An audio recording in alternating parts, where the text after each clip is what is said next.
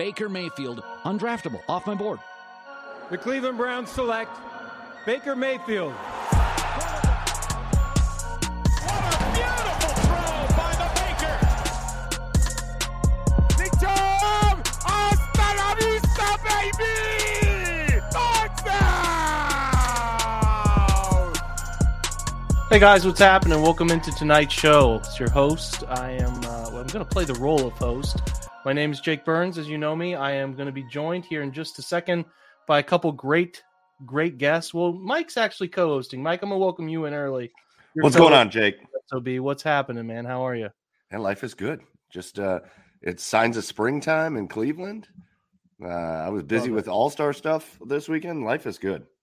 Love it, man. We are in the uh, midst of early subs, my friends. Uh, 70s Child One subscribed for five months in a row. Let's absolutely go. love that. Thank you so much. We are going to talk about what's going on in the OBR's off season uh, setup right now, which is defensive line, and we're going to go over guys on the roster, and then we're going to look at some guys in free agency, and then maybe dip our toe into just a couple draft names that we have our eye on. Mike, we're going to be joined by a young man named Marcus Harvey Marcus, what's happening? Hello. How are you, man? Thanks for joining us. Yeah, of course. Thank you for having me. Yeah, Mar- Marcus, uh, tell everybody where you're writing at or what you kind of do uh, uh, centered around football and how they can find more of your stuff. Uh, if yeah. they, I guess they got to like you tonight, but put you on um, a, a, lot of the work that I do is uh, for Rise and Draft. It's a draft website that has a mock draft simulator and a prospect database. Um, a lot of the work that I do is in that prospect database. So uh, heights, weights, speeds, um, date of births for players. It's a great place to reference as long as well as reviewing every college roster and uh, working from first year players that might have stood out, uh, got significant snaps. Um, we'll write a synopsis, uh, one line synopsis of each player. So as you comb through different conferences, whether you're a college football fan or an NFL fan preparing for the draft, um, it pairs the reports that other people might write with mm-hmm. Uh, every prospect. So whether it's deep down the board or at the top of the draft, there's a synopsis for every player. Nice. They can find that on your Twitter bio. Yeah, they can. Very cool. And there's his Twitter link down there at the bottom. Well, it's his username down there at the bottom at Marcus Harvey. I think that's an underscore. So check that out. It's well worth your time. And we've seen the date of birth stuff. We use it. I think it's really good. Uh, it's a good resource piece among many other things. So let's dive in, guys. We're going to go around and just talk about uh, defensive end. So I'm just going to be as bland as I can possibly be and add who's on the roster currently and whether we think they have a future in Cleveland. Okay. So if we're looking back at performance, let's start here. I mean, we we know 95 is going to be around for a while. That's not a secret, right? Um, I think we have to start talking about Jadeveon Clowney. Obviously, is the next big piece. So, a very productive season. I would say at the price point that the Cleveland Browns signed Jadeveon Clowney, it worked out extremely, extremely well. I have hesitations based on a couple things. Albert Breer's comments about, I don't know if everybody saw those, but there were comments made by Breer about Clowney being a negative locker room presence uh, when all was said and done. Now, again, I don't know the validity of that. I have not uh, confirmed it with anybody, but that is a obviously a spot for concern. And then you look at whether Clowney will want to sign back for another year. He's 29 going into 30. He obviously carries the injury concern that he brought here when they originally signed him before last year. I think this draft has some good prospects, and I do think there are a couple free agents that, in my mind, uh, is is interested in. I'm not as hell bent on keeping Clowney as I was just two weeks ago. Mike, I'll throw it to you, then we'll come to you, Marcus.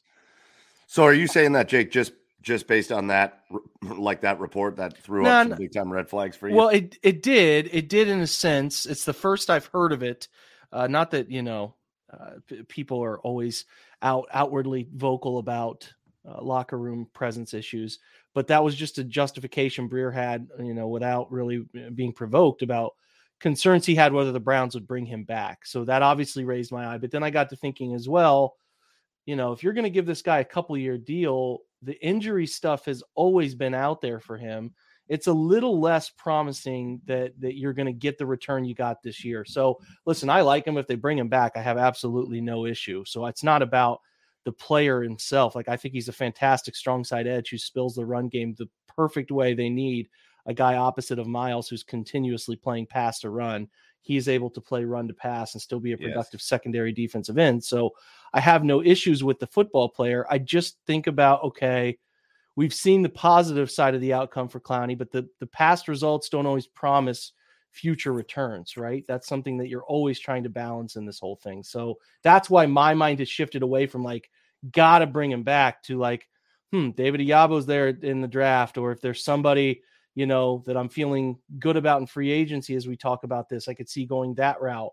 So we'll we'll talk about the free agents, but I'm just like with Clowney, I'm in. I I'm I'm not I don't have a problem with Clowney. I think if they brought him back again, as long as I didn't feel like he he took advantage of, of a deal that was on the wrong side of Cleveland protecting itself. But uh, for the most part, I'm like not as committed to the Clowney idea as I thought I was about two weeks ago. So, Mike, I'll give you the chance now. Yeah. So I, you know, that the the the locker room stuff, uh, you know, you can't judge anything on that because you don't know if that's out of left field, if that's a rumor mm-hmm. that's not actually true.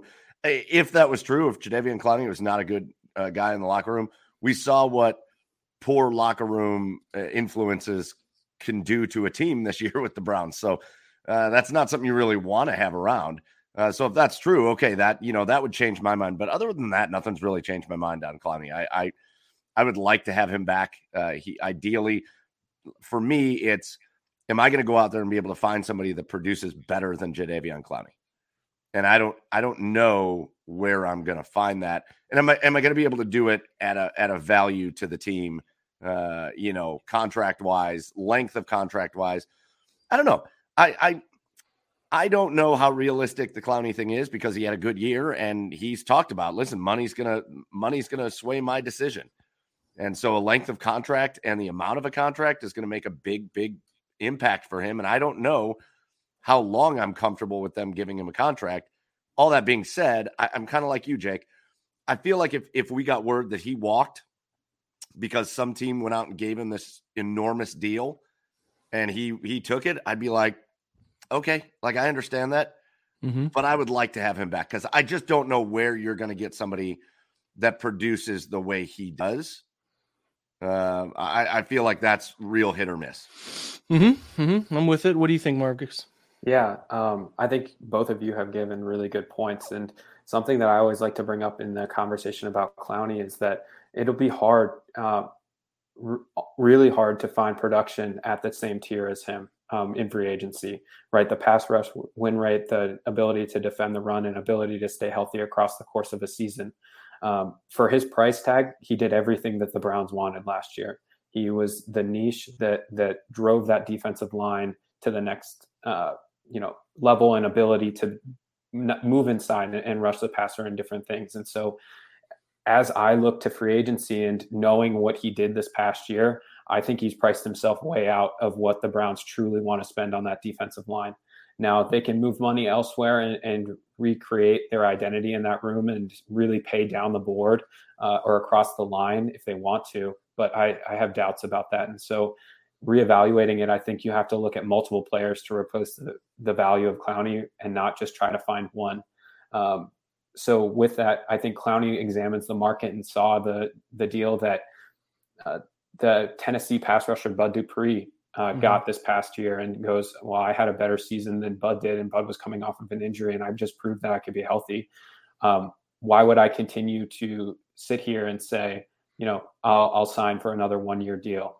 Um, he's proven time and time again that he has an interest, and rightfully so, in, in his contract, and uh, I don't know if that money comes from Cleveland uh, and whether that's replacing with a mid tier signing and a uh, another swing like Takk McKinley on a lower tier free agent.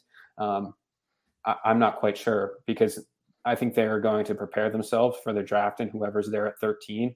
Um, and if that's a defensive end, Andrew Berry might have to pull that plug. He's never drafted a defensive end through two drafts. And I know we're just talking Clowney now, but yeah, yeah, ex- examining it all together, I think it's really important because uh, he is a focal point and a very key portion of what the Browns did last year, and they need to be cognizant of the, of that moving into next year.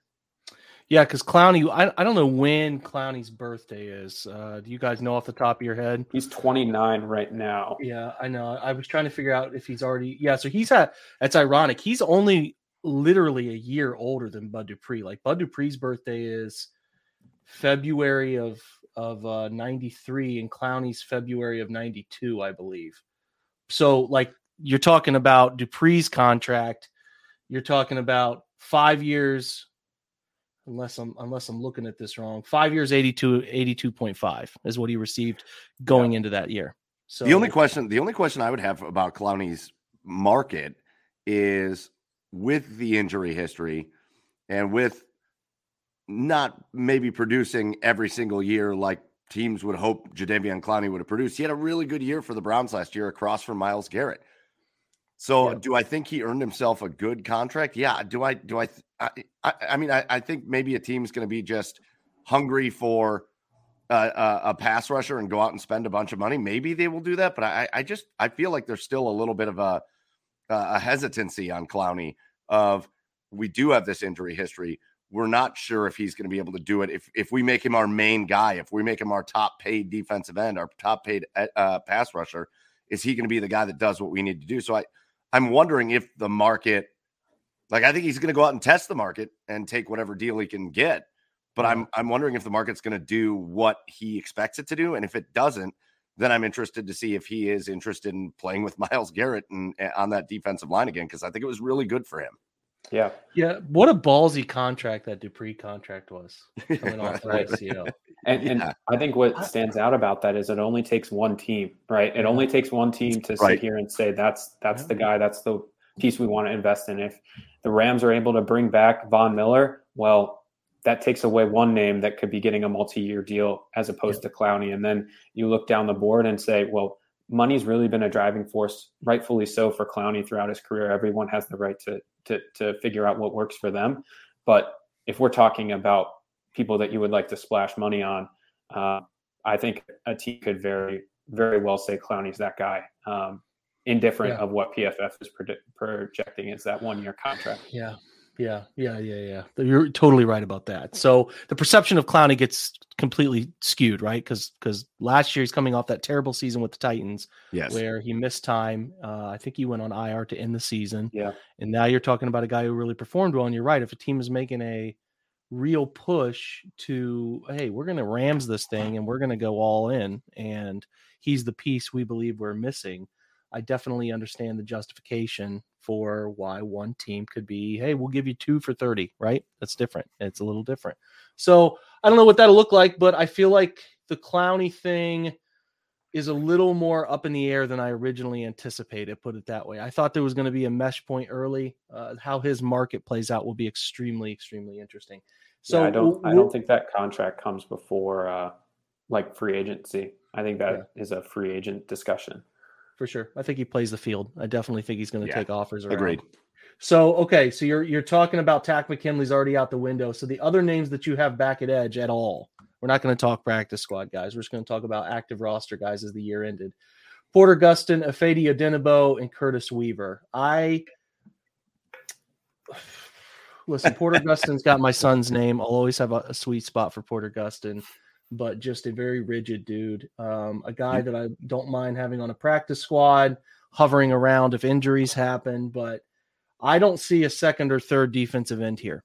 I just I I don't see that, and they're going to have to really address it. Do you guys want to step up to the plate for Porter Gustin, Ifeadi Odenigbo, who's okay, right? He's okay. I thought I was going to say I thought Odenigbo was fine. Yeah, and... fourth fourth guy, fourth or fifth yeah, guy, right? Yeah. Uh, or Curtis Weaver, who I just have not seen. Uh, I just see a guy who's out of position all the time. Like he's not a defensive end, but he's not. A, he's like maybe he's a three four four I. I don't know what he is. I really don't know what he is, but I was not very impressed. Either of you want to step up for those three? If not, we need uh, to start peeking at the uh, edge rankings here. Um, I think an important thing to know about like Porter Gustin and Odenigbo, uh, I think they're both restricted free agents, so they have to have that rights to their contract activated. They're not currently under contract. Um, Curtis Weaver is the only one under contract in that room moving forward, even on a futures deal. And to me, that speaks volumes about the amount of work that needs done across this across this room, because you you can't ha- like Myles Garrett is one of the best to start a room with, right? But then after we're uh, looking down the sheet of paper and we need to fill it out still. So um, I'm not sure on Porter Gustin. I know that I know that Odenigbo is a, is a restricted. I don't know if Gustin still has an ex- exclusive rights year, or I'm not sure. I, I don't I don't know where he sits. But it's but it's also I mean they they they had it pretty well figured out. This was not the weakest part of the Browns last year. No, not so at all. when when you got Myles out there, you found a guy that would play with Myles really well in Clowney, and even even even the year before, uh, especially when Myles was out, and and he had a guy like Olivier Vernon. You can plug in a number like it's easier to find a number two than mm-hmm. it is to find a number one, right?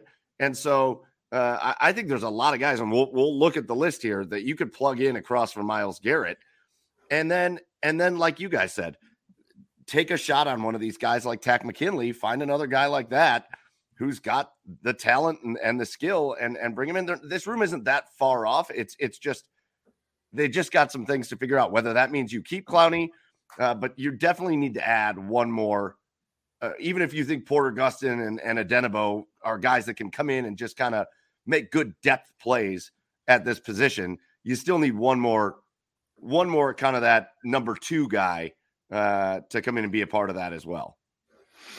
Yeah, that's that's where you sit. Okay, so I think we're going to get to defensive tackle here in a minute, and you would analyze defensive tackle, and I think you could safely say, without being concerned about being wrong, in my opinion, that that's a even worse position group because you don't have the the Myles Garrett sitting atop that position group. So, um, yes, it is. Let's look at defensive end. Okay, I don't think based on Von Miller's comments. Yeah, maybe uh, let's maybe let's not even go there. Yeah, I don't I don't think that's gonna that's gonna quite pan out. Chandler Jones. It depends on the dissension in Arizona, right? He's been happy there for a while.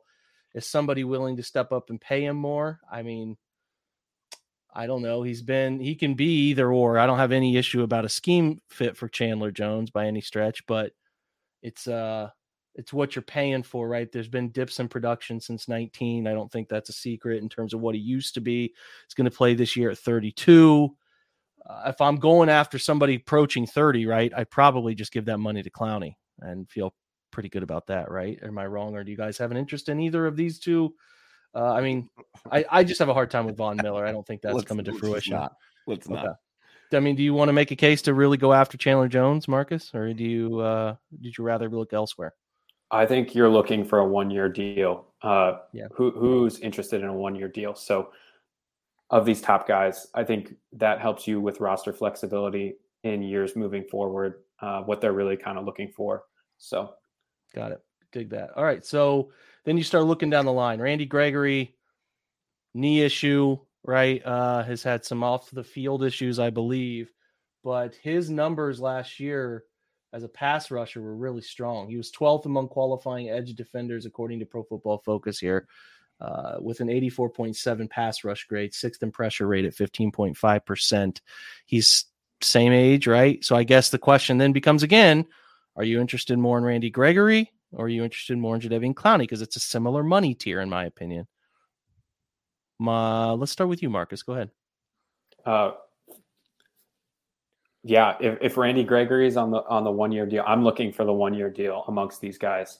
Yeah. Um, so who, whoever wants to figure that out, I think there is a real market there. Um, but these guys are all 29 and approaching 30, so the likelihood of a second contract coming off of it is is on the lower side, right? Um, So, yeah, um, I'm good with any one of these uh, top five.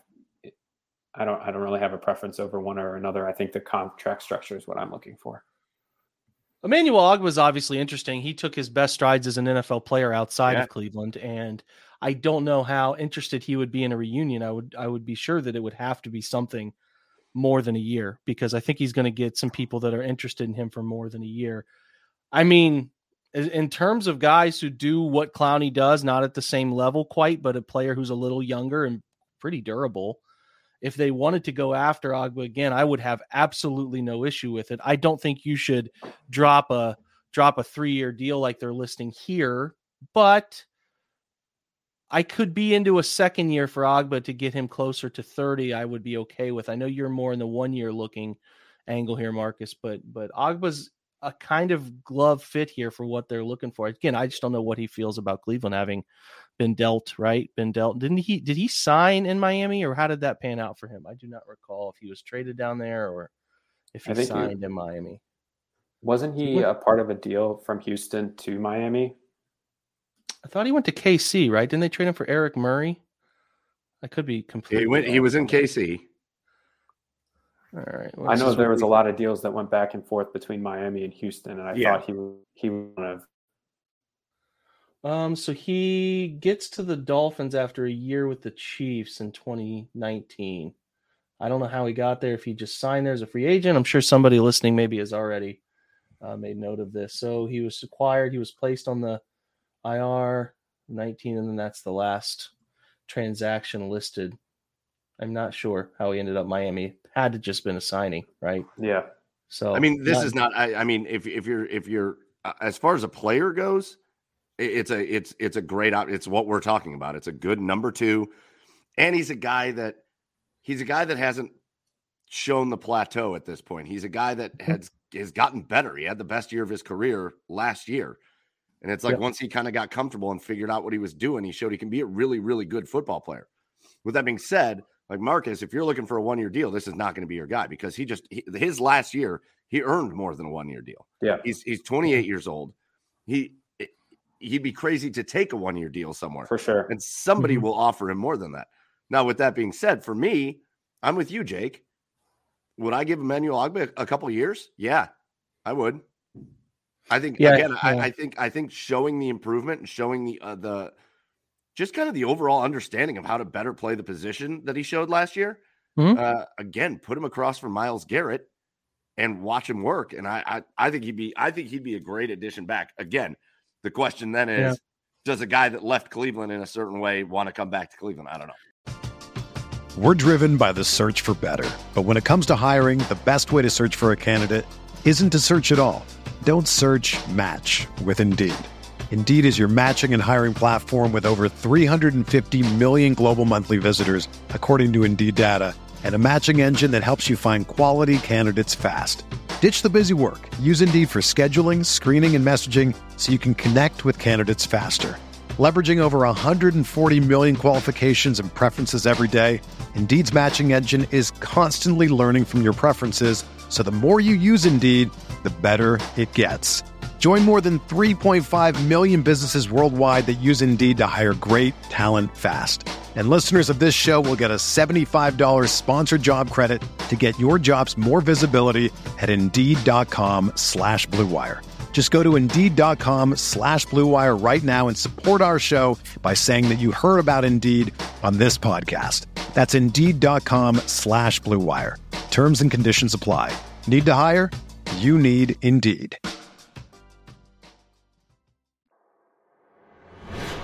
Yeah, there's some moving money. Like if the Browns are freeing up money out of some other spots, right? Um, then then they definitely I could I could justify that. But if they're up against it because they keep a couple people maybe we weren't anticipating, uh, I'm not going to invest a ton there. Uh, I would look at some of the other names, maybe the name below it, Melvin Ingram, who came on really really strong um, when he went to KC after the Pittsburgh debacle. Uh, I do think Ogbah, see, see here, he signed a two-year deal uh, with Miami before 2020 for up to 15 million. So that's uh, that's how that came to fruition. So yeah, I mean, like Ingram is interesting. I don't think I'm in on Reddick. I don't think that's the type of player that fits this defense. But Harold Landry's another name that gets floated out. Listen, I loved Harold Landry and he's drafted. Thought the Browns should have been a little bit more in on drafting him, but I think he's set to be overpaid. Just me personally, I think he benefited from a really good uh, group of people around him in Tennessee. Now the age is beautiful, right? It's 25, he's going to play 26. Like I get it. I just don't have interest in that player for this defense. I'm not sure what you guys think, but I think I'm I'm good on Harold Landry, who again their projected number here is four years, 60 million. So, you know, eh, if I'm going to do uh, that 15 a year deal, it's going to be for Ogbah too. Yeah. Um, I think Ogbah is the best fit of any of these players for what the Browns want to do outside of repeat run it back with Clowney. Yeah. Um, but I do still think that like even a one year deal for a player like Melvin Ingram would be incredible. Yeah. Um, and really something that I think Ingram might be interested in, uh, as he really didn't take kindly to that third rusher spot, but really slotted in as a two. I could definitely see some of the other aging veterans here, like Justin Houston, would be of interest. Jerry Here's Hughes, your one year deals. Yep, here's your one year deals that I'm in on any of these guys. Jerry Hughes is another guy that has been around winning, and I'm also. I don't know how Derek Barnett's getting three years projection here. I, I'm not totally understanding that. I get it; he's still young. I think the PFF trends young, so then they, when they look at some of these deals, they say if a guy's a certain age, they got a better chance of getting a longer deal. Like if you're looking for a Barnett being like a like a Takk McKinley reclamation project, that's a guy I could definitely yes. be in on if somebody yep. doesn't offer him that money. Now somebody could. They're like I said, they're they're saying three years, 37 and a half million is the number that uh that they're projecting. We'll see if that comes to fruition. But I would be in on Barnett. Uh, I have not studied Charles Harris. Have you guys? Do you feel one way or the other? No.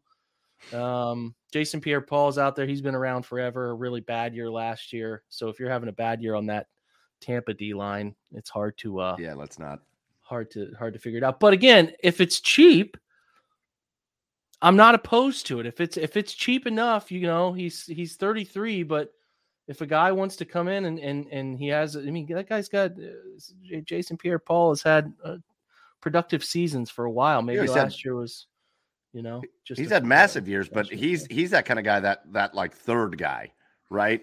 At mm-hmm. this point. Oh, that's what I'm talking about. I'm really gearing this toward what they need to. I think yeah. they need to, and they don't want to go into the draft like hunting, right? Hunting a guy. Yep. Yeah, if they went in hunting, if they were like, yeah, we picked up Jason Pierre Paul and we're going to put him across from Myles Garrett, it would be like, oh, that's scary. That's not great. Let's not do that. Totally agree. There's plenty of names here. I've been kind of interested, but and um, oh, let's try it. I've I've I've watched some tape and I like him. it's the name. Do it. Ogbonnia. Ogbonnia. Feel good about that. Okoro. Oh boy. Okoronkwo. Okoron or Okoronkwo. I'm trying. It's an A for effort. Maybe somebody can step to the plate and uh, laugh at me a little type bit. Type it out but in the comments. He had a good year. Now again, you're playing on a D line with Aaron Donald and and some of the others and, and Quinn and some of the others that they have and Von Miller, obviously. But in terms of like a guy that you could maybe find some snaps in, rotational piece, I'm interested. I'm not in on Arden Key. Dante Fowler, another Takk McKinley like reclamation project yeah. that could be out there, right? So this market has a ton of guys, I think, in the the again, here's Takk showing up here, like in that range. I don't think we we as a group here, the three of us, feel great about replacing Clowney really well. Now that's where you would hope that you could, if you wanted to draft somebody, find that person. But again, you're talking about wanting to draft a first round pick that is a wide receiver or justifying some other positions that you could talk me into. Like I'm doing a mock tomorrow with if they move on from Jack Conklin, if the right offensive tackle's there, I'm not opposed to the right offensive tackle, that kind of thing. Like, so there's a lot of angles at play here. The interesting thing is that this is a third, this is more of a third defensive end market than a second. Would you guys agree with me on that? Yep. Okay. Yeah. And I think, I, I think it all leads back to, you know, do the Browns feel it's going to be interesting to see what Andrew Berry and, and the and the crew feels because this is supposed to be the strength uh, the core strength of the defense is being able to get to the to the passer and let those defensive backs make big plays because you're putting so much pressure on the passer uh, with your with just the front uh, mm-hmm. four or five guys that uh, it makes it really hard. And so again, for me, all this talk, and I know he's probably going to warrant a little bit of extra money, but all this talk, and I'm like, I don't know how you're going to find somebody that's better at what we need than Jadeveon Clowney. It's probably the simplest path. It's again, is some team going to come in and wrecking ball it, right? Is some team going to mm-hmm. be hungry to offer him more than Cleveland's willing to go? And if they do, then you start looking at ways to get creative, like Marcus said, and find his production maybe that isn't in one guy, but is in two guys. So yeah. That's the name list we tried to drop there. Let's talk about defensive tackle. Um, Okay, so we'll start with the two Maliks. I think Malik McDowell is definitely gone, may not have another snap in the NFL uh, based on his offseason. I don't think we need to delve into that. Malik Jackson, obviously a veteran, it's going to be 33. He faded uh, pretty quickly throughout the year. Didn't think he was much of a factor down the stretch. He was okay. It wasn't an absolute disaster, but he really was not the player I think some people were hoping he could give them uh, especially down the stretch. And then you look at the only other two defensive tackles outside of the other one I'll get to, but the two young guys, Jordan Elliott and Tommy Togiai. I have had concerns about Jordan Elliott since the day they drafted him. They have manifested into two years of his career where he's not productive. He doesn't play with sound technique. He doesn't play with great leverage consistently enough, relies on the athleticism that got him through college. And he is a non factor far too often. Tommy Togiai is still young. I'm going to give him another year to figure Yeah. out what he really is, but he doesn't doesn't play that hard. He plays passively for me in his first year, and uh, it's too it's too easy, in my opinion, to give up pursuit to try to chase a tackle. He'll like uh, it sounds silly, but he doesn't really work consistently gap defending, and will get driven downfield with no issue for making a tackle seven yards downfield as a defensive interior player, which I don't love It's and I great. just don't I don't see any refined pass rush stuff yet. So I don't know. I I don't we're looking at the group. Sheldon Day has had some promise, right? He had some Yeah. minute. He had some snaps that had some results tied to them. D- didn't get a ton. He's 27. He'll play next year 28. I mean, are you encouraged by I'm not expecting the Browns to go out and and totally drop a ton of capital, both money and, and draft on defensive tackle here, but like I'm not that encouraged by the group. I think the the two there's three that I think are back. And that's Tommy and Jordan because they're on rookie deals and Sheldon Day because I think he'll be cheap again, right? I don't know if he's a restricted free agent or not. Maybe you guys know and have studied this beforehand. I have not, but I think they have a means to keep Sheldon Day around. But those three make me really uneasy, and I think the Browns need to sign two guys minimum. Thoughts, uh, Mike? I'll let you go first. So I guess my first question is this, and and and I I, I don't know that it really even matters, but like, did the Browns ever even say anything about Malik McDowell? I think they said they were aware of the situation and they were monitoring the typical stuff. I just don't. It's not. I know, I know. It just feels like it feels like I, I don't know. It feels like there's more to what happened than what happened, It could be, yeah. I and mean, uh, I- I'm just interested that they haven't said anything. Again, I'm not expecting anything uh, out of that, but I also just found it very interesting that you didn't get the oh Malik McDowell is not going to be a part of the Browns moving forward type deal Yeah. with something that was so you know caught on tape, you know, egregious. Uh, but it, it's interesting to me, uh, unless they're just trying to just play it as like, ah, this is just going to go away, and we're going to let him walk, and we don't have to make a comment, and we can be done with it, which I would understand. But other than that, Jake, you're right. You're right. There's not there's not a lot to be excited about. I like what Sheldon Day was able to do, but that's Sheldon Day's role. I think is to be a depth guy that can come in and make plays. I don't know that you can trust Sheldon Day to be out there more than what he was making plays. Uh, I, I don't know. I don't know that you can trust that. And and I was so high when they drafted Tommy Togiai. I was so excited for that because because of watching Ohio State and the impact he had on that college defense. It was like a different defense when he wasn't on the field, and when he was on the field, it was a different thing. I I, I expected him to have a bigger impact his rookie year. He didn't, but no, I mean this is another this defensive line that we were all so excited about. This is an area where um, there's massive improvements needed. This is rough on the inside. yeah. So Jordan Elliott had 464 snaps on the year and 258 pass rush snaps. He had 10 pressures, a sack, and one batted ball. He had 18 tackles. He had 10 stop tackles. He graded out really poorly, 41.6 for the year. Uh, Tommy Togiai, who had less snaps. Tommy had a 39.8 total grade, 125 snaps, only two pressures on the year, and uh, five stop tackles. Uh, the two that did produce some results uh, were Malik Jackson had a 44-4 final grade. Takk Mc, or, uh. Malik McDowell had a 40. They had no defensive tackle grade above 50 other than Sheldon Day.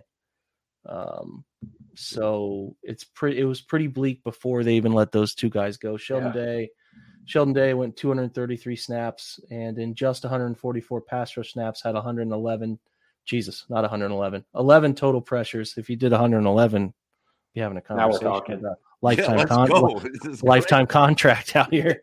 Uh, two, he had he did end up with a couple sacks, eight hurries. He had a batted ball, and then he had a couple stop tackles. So he, he plays to the quarterback better, right, than than the run game, as his size would indicate at 6'1", 290. So uh, he's a piece. The other two young guys are keeping, and then let's just start getting out in front of uh, some Yeah, guys at this position. I'm interested, real quick, Marcus. I'll throw this to you because I'm going to tee this up. Like, Yeah. what kind of cap? I mean, I again, you you you you you pass your cap out. Can't give it to everybody, right? Like you Right. can't. I mean, if you sometimes get stronghold uh, into situations where a guy is at a position who's just really damn good, like JOK might be that result for us in a few years, where like we don't really want to pay linebackers, but this guy's an absolute animal, so we're going to have to pay him. I don't love paying defensive tackles because I think there's like 10 of them that are actual difference makers in the NFL and the rest are just kind of dudes. And Yep. you know, like I get there's ranges to the dude stuff here, but like I don't want to I'm not really worried about throwing a ton of money at this position anyway. I just need guys who can keep my linebackers free. And every now and again, if they get singled up, can you beat a pass rush? Can you beat a guard, right? Can you beat a guard and do something relatively uh, decent there? So uh, I'll let you kind of give your thoughts on that, and then and then Yeah. we'll dive into some prospects here. Yeah, just looking at the Browns room, it, it, it has to improve. And I think we didn't even mention in reviewing that the start of the season when we had Andrew Billings and how Malik McDowell was forced to be a nose tackle when he was really not a nose tackle, but he had the body to handle it out of anyone else in that room.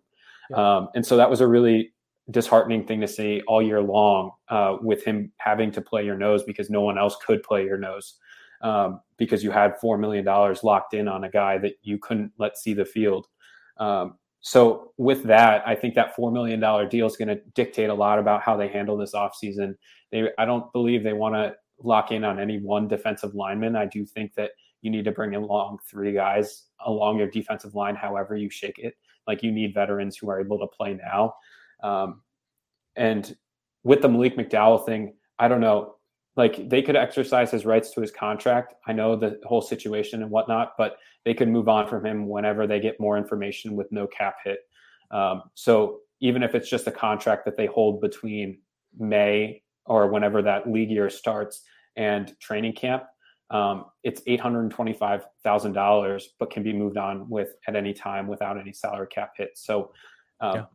May, maybe I don't know. I'm I don't have that information. That information isn't public. I won't pretend to know.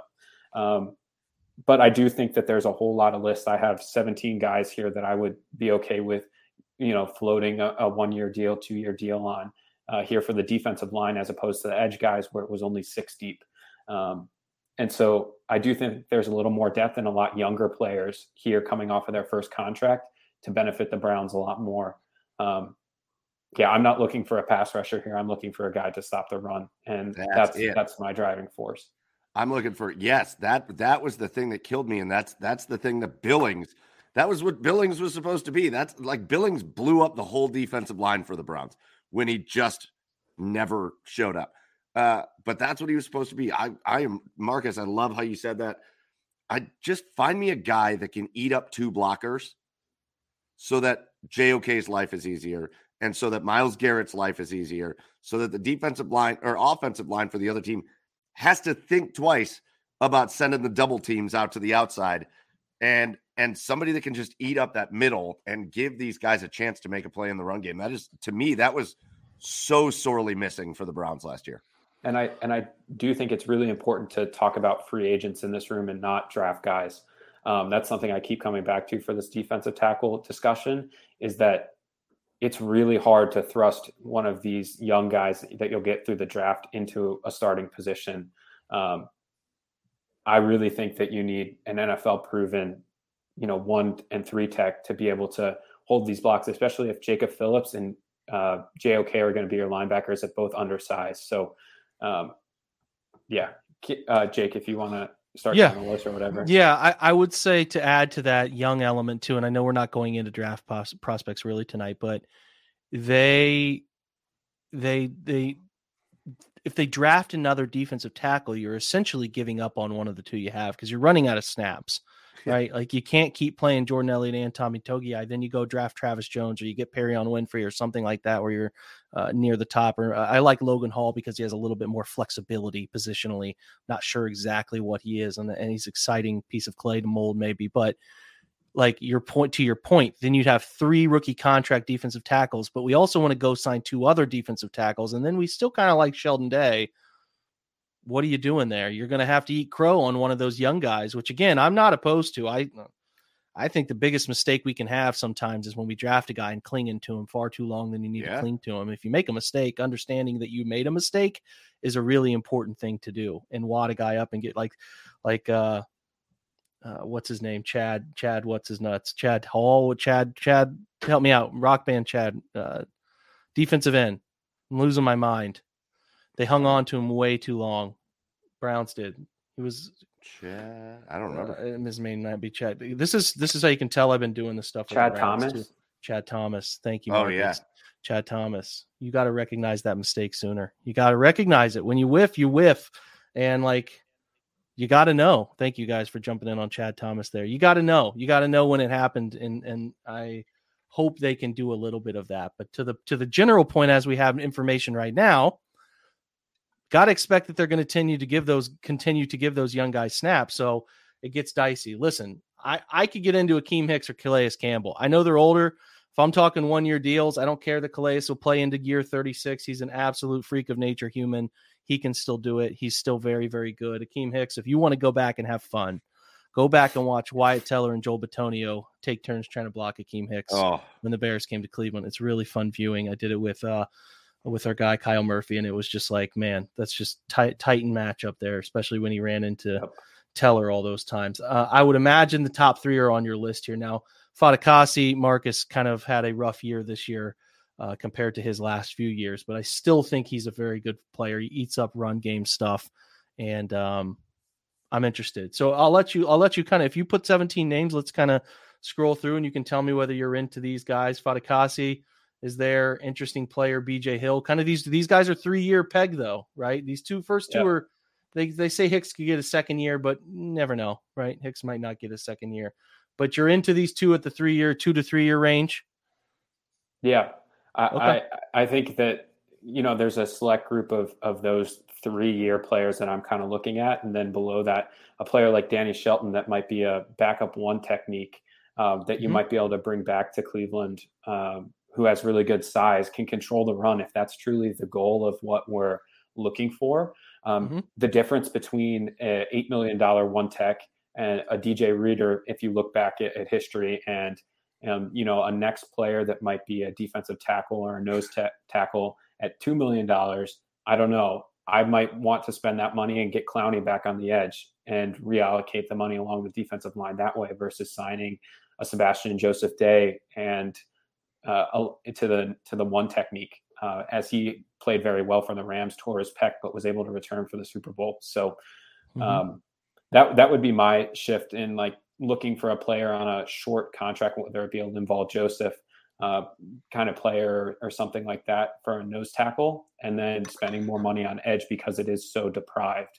Um, yeah, my ideal situation for the defensive line would be bringing in uh, Danny Shelton back at nose, getting uh, then on the edge, bring back Clowney, and then you're looking at a three technique of somebody like Akiem Hicks. I know that's two older guys along the defensive line, but if you're really trying to make a push right now, uh, I'd rather get Akiem Hicks and have him play the three technique with JOK behind him than uh, a lot of other options that the Browns can explore.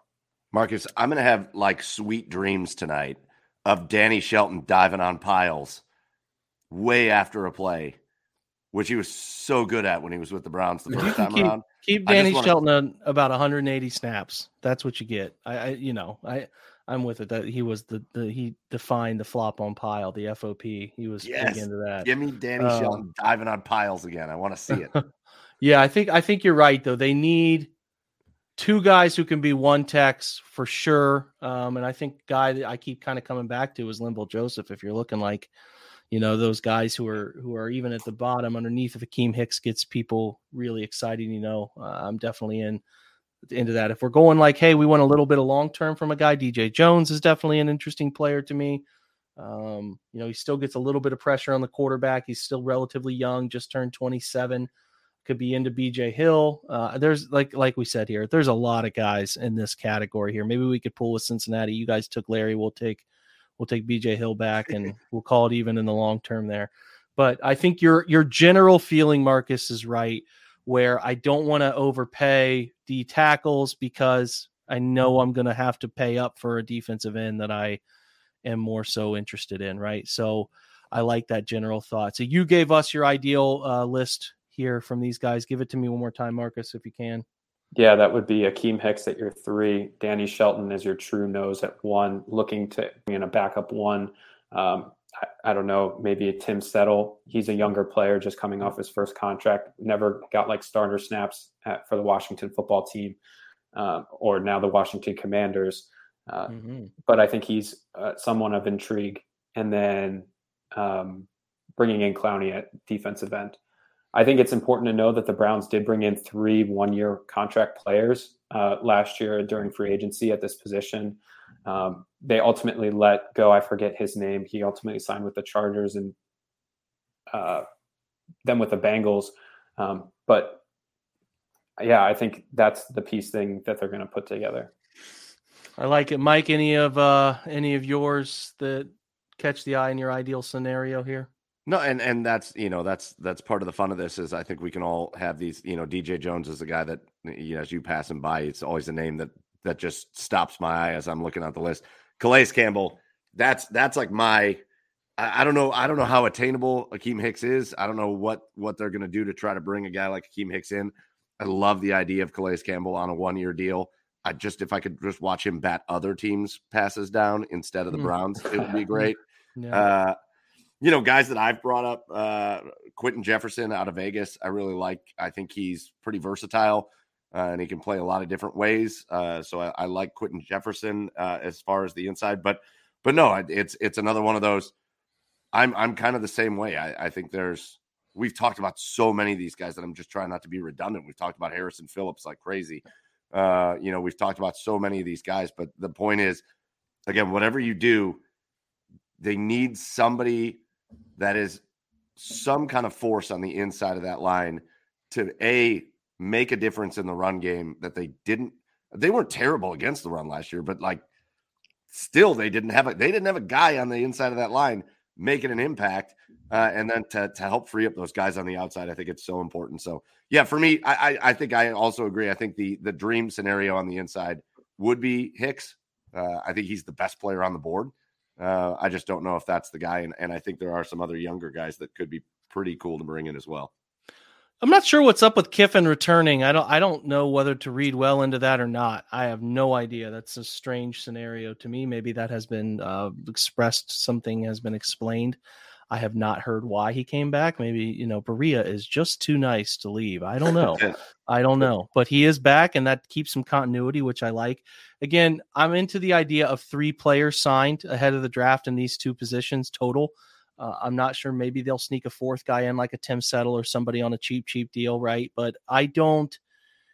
I, I need my defensive tackles with this group where it appears they want their edge guys, upfield edge guys, pushing quarterbacks up I need people that get on the field and pass downs to be able to to to shed and handle quarterbacks escaping up and out of the pocket. Too too often we saw quarterbacks in in important situations. Myles would run the arc, Jadeveon would run the arc, and they would have a clear path to step up and slide out. I need guys who are a little better at handling that. But like to your point, guys, eat double teams just be dudes, right? We don't need just don't suck.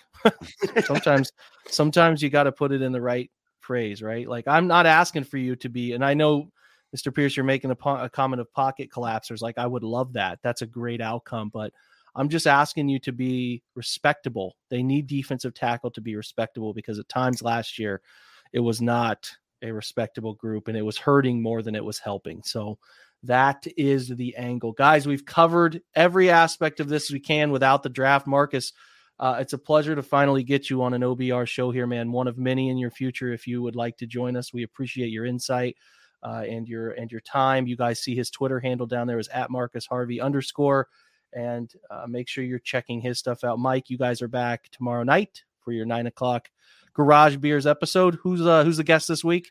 We're having uh, we're having uh, a guy that's in similar vein to what we do with the Browns here on the OBR. We're having uh, Evan Dammarell on. Uh, uh, we're going to talk some Cavs. Uh, we're going to talk about the All Star. We're gonna we're gonna see if we can get excited for this playoff push for the Cleveland Cavaliers with Evan. So he'll be on with us tomorrow night. make sure you guys check that out. You can check out uh, check that out live here on the OBR Twitch, or you can check it out at the Garage Beers podcast, which is now a Blue Wire production. Pretty excited about that, man. So, uh, thanks, guys. Thanks, Mike. Thank Marcus. Thank you, Marcus, for joining tonight. We will be back, and again, we'll get into all the draft prospects around these guys after free agency. We try to piece this thing off so we're not adding too too much uh, at one time. So this is the options in free agency that can uh, that can give us an answer at these positions of need, which are a little bigger positions of need than people will let on. Uh, so I'm glad we hashed this out. Thanks everybody for joining us. Thank you for following and subscribing to the OBR's Twitch. We appreciate your support on the website. We appreciate your support in podcast form as you guys do. Have a great night. Thanks again to Mike and Marcus for joining. And we'll catch you tomorrow with our dueling mock draft show where Stephen Thomas, the big bum, was back from vacation. Finally, we'll get into mock draft. Thanks, guys. Have a good Thank night. you. Cheers.